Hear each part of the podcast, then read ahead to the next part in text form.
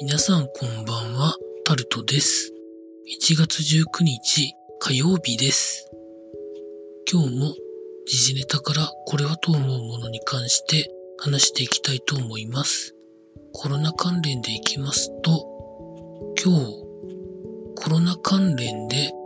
お亡くなりになった人が全国で100人を超えたということが記事になってます。全国で重症者の方が増えるのが止まらないということで来るだろうなとは思っておりましたが、なかなか厳しいことになってるんだなというふうに思います。続いて、雇用調整助成金が3月末まで特例を延長するということが記事になってます。必要なのでこれはいい判断だと思います。続いて、テレビ東京のニュースとか報道の番組ですかね、スタジオでやる。その時にマスクをつけてやるということが記事になってます。なんでもっと早く判断できなかったのかなということもありますけど、まあ、やらないよりはいいので、やっていただければなと思います。続いて、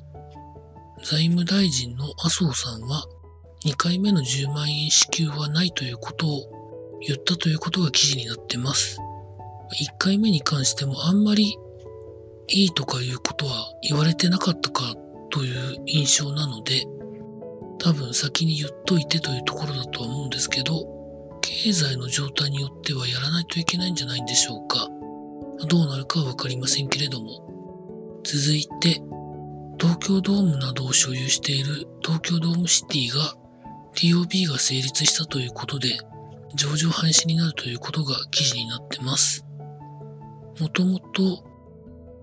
物言う外資から色々言われてたところ、ホワイトナイトで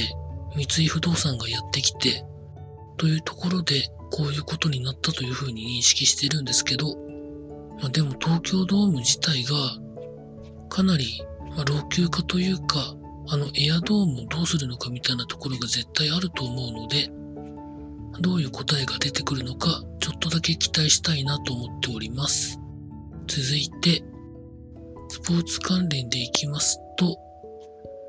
セリーグは2021年 DH を導入しないということで決まったということが記事になってます。まあいろいろ事情があるんだなというふうに思うんですけど、どうなっていくんでしょうかね。